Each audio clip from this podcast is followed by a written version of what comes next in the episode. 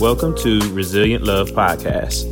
Join hosts Quentin and Brianna as they discuss tips on love, life, and business. Let's get into this next episode.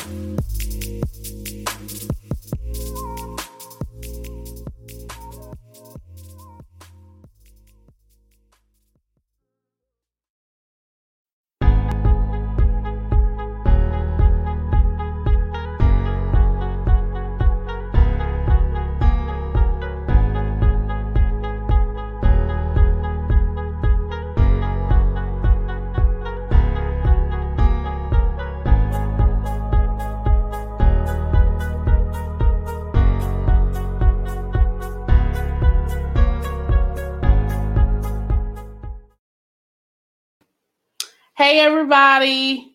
Hey, everybody. What's up? We're back with another episode of Resilient Love. love. Okay, he came in with the love a little late. But anyway, um, so today's episode is really good. I'm excited already. I know you say it's really good. It's going to be really good when you hear it. Um, I've got a question for you guys before we even get started. Do you recognize your opponent? Do you recognize your opponent? This month, we're talking about getting your fight back. And we have a special guest with us, Miss Tasha Wilson. And we're going to go ahead and allow her the floor to just share. And so, without further ado, here's Miss Tasha. Hi. Hey. Hello. so glad to be here. Glad to have glad you. To have you. Um, so, I'm going to jump right into the first question, which is will we will allow you to introduce yourself to our listeners. Everyone has a story. Share your journey with us. All right. Um my journey is so unconventional. I always don't know which way to start, but um I'll start with my name. Uh, my name is Tasha Wilson. I'm also known as Tasha W, the Messenger of Hope. And that name just basically is an external feature of who I am intrinsically. Um, I've always been one to bring light into into a room. I'm always one to uh, give hope to others who feel either burdened or brokenhearted. Um, it's been like that since I was a child. Um, it's just that I didn't start embracing it until I became an adult. So um, that's where that name came from. A lot of people are like, "That's a cute, catchy name," but I'm like, "It's my life," you know. Right. so that's just who I am. I've had my own experience of pain, hardship, um, even questioning God about my identity, um, questioning God about my purpose, because I just felt like everything that I associated myself with was always trauma and never really understanding the light at the end of the tunnel, which we'll get into further later. But um, yeah, it really took the trauma, the pain, and pitfalls where I actually understood my why, um, why I was created, um, why I was set apart, why I was different, and most importantly, why I was unique. Wow, mm. the messenger of hope. I, I already feel hopeful right now just having this conversation. Um, you just bring that spirit with you.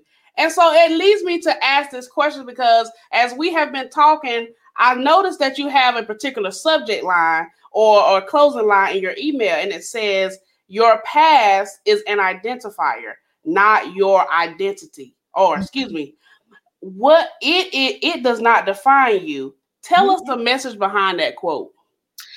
So that's something I always um, carry with me, um, honestly, because I got caught up in my past and I really didn't see my way around it.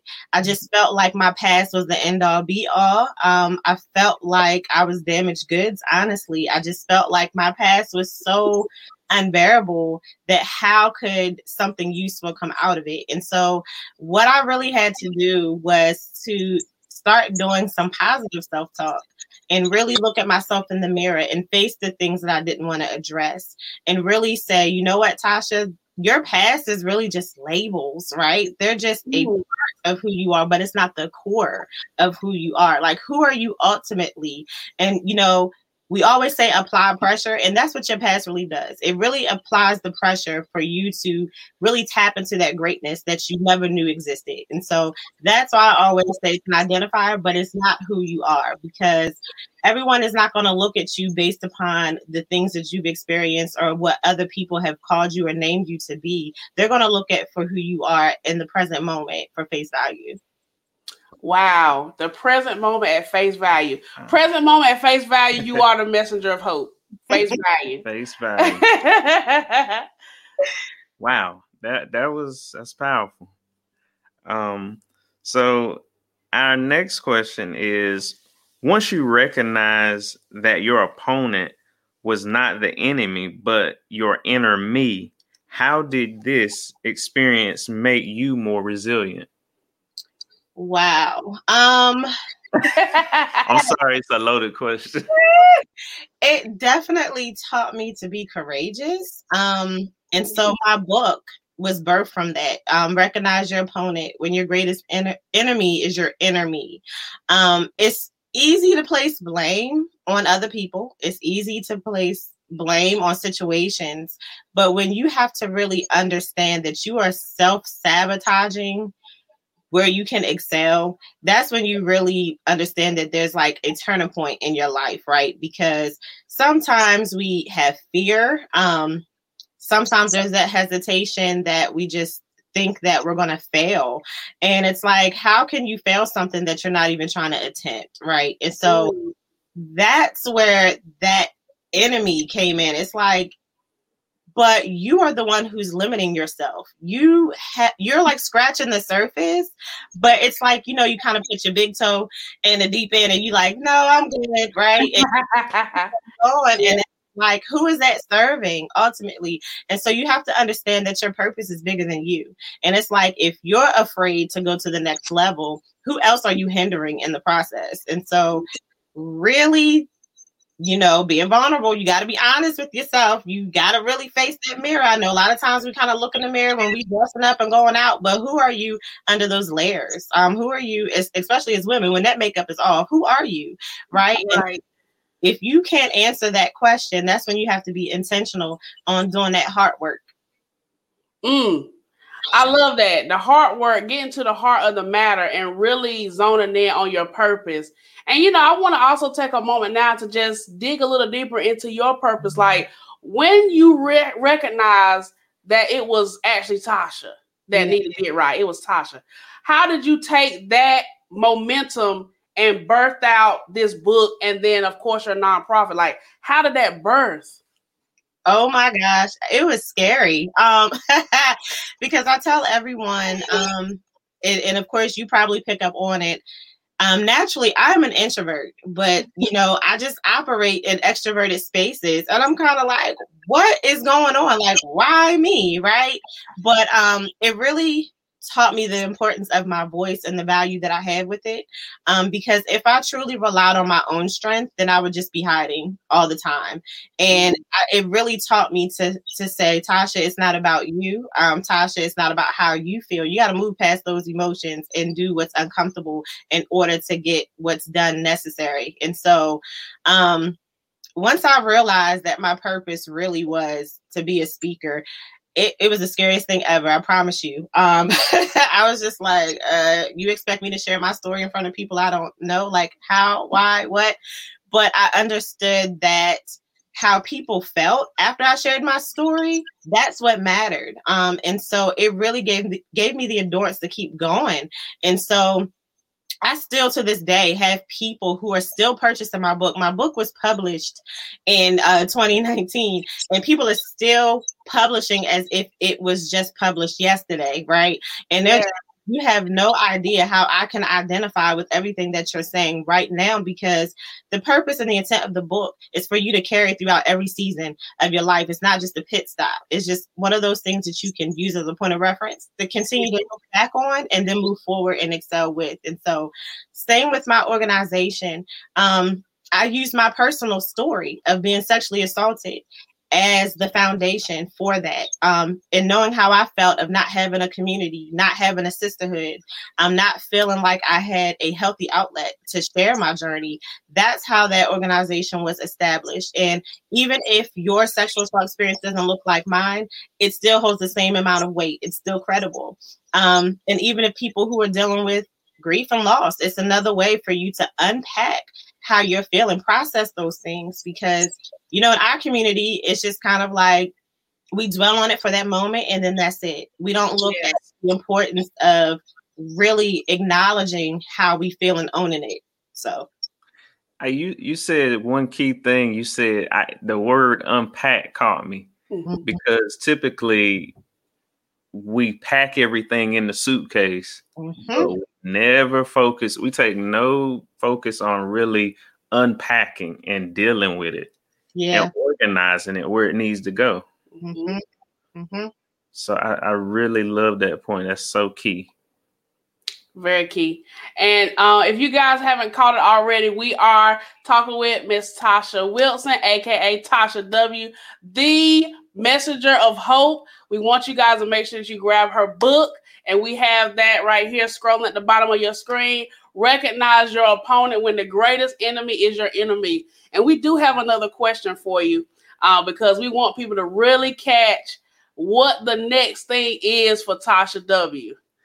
Absolutely. And so the next question is overall, we appreciate you sharing your story of perseverance and strength with us and our listeners. Share with our audience where they can follow you and other final comments. All right. So I'm on Instagram. Um, my handle is life with Tasha W underscore. I also have a website, www.tashaw.net. Um, I'm also on Facebook, Tasha W, the Messenger of Hope. You can find me there. Um, I usually have weekly inspiration, um, words of encouragement. Um, upcoming for the month of March, my organization, the Royalty Refine Movement, we're actually having a virtual uh, royalty networking mixer. And it's just mm-hmm. to kind of come along and actually find our rhythm and understand the balance and art of busyness. Um, you know, we have it distorted where busy just means have a lot of things on your checklist and keep doing it. But we really talk about the impact and power behind the things that you're actually doing. How do you make your busyness become less of an idol and more productive? And so we have two people who will share their experience of dealing with life because outside of being a business owner, um, you know, an author and things like that, there's still life that I have to deal with. And I think sometimes people forget that you are human at the end of the day. So it's just a moment for us to really relax and unwind. And of course, my book is available on Amazon. Um, you just type my name in, Tasha Wilson. All three of my books will show up. But most importantly, really get that latest one. Recognize your opponent because I really think that it'll carry you more along the way.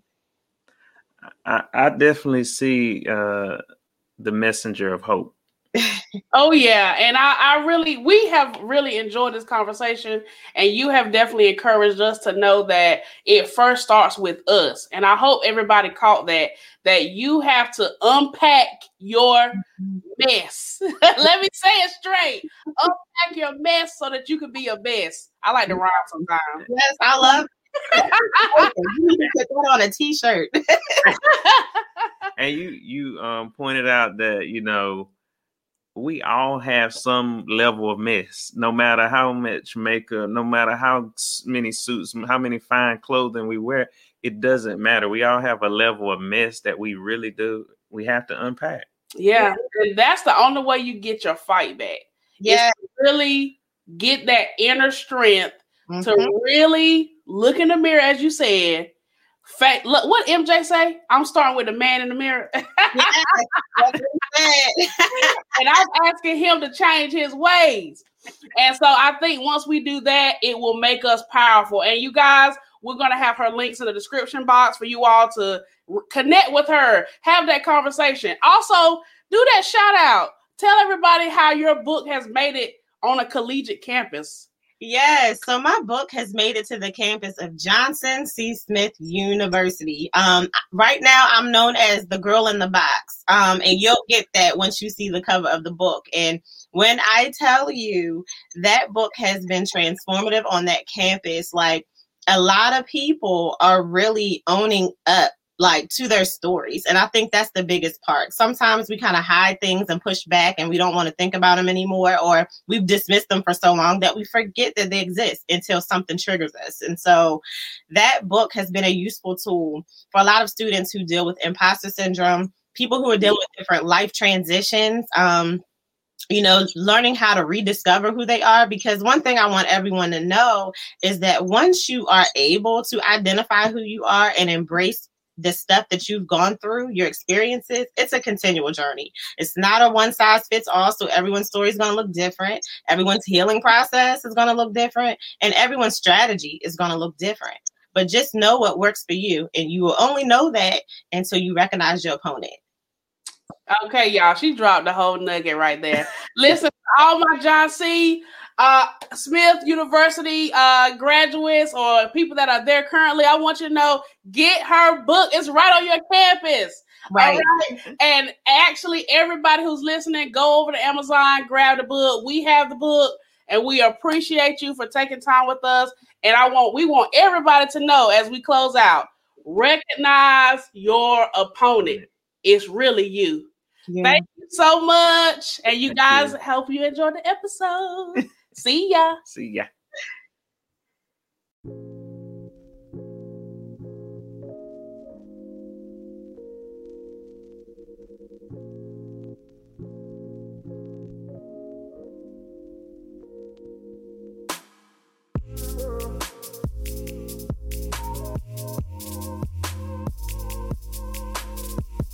Thank you to all listeners and subscribers. Follow us on Instagram, Facebook, and YouTube. Leave us a five star review on Apple so that we can continue sharing resilient love. Thanks for listening.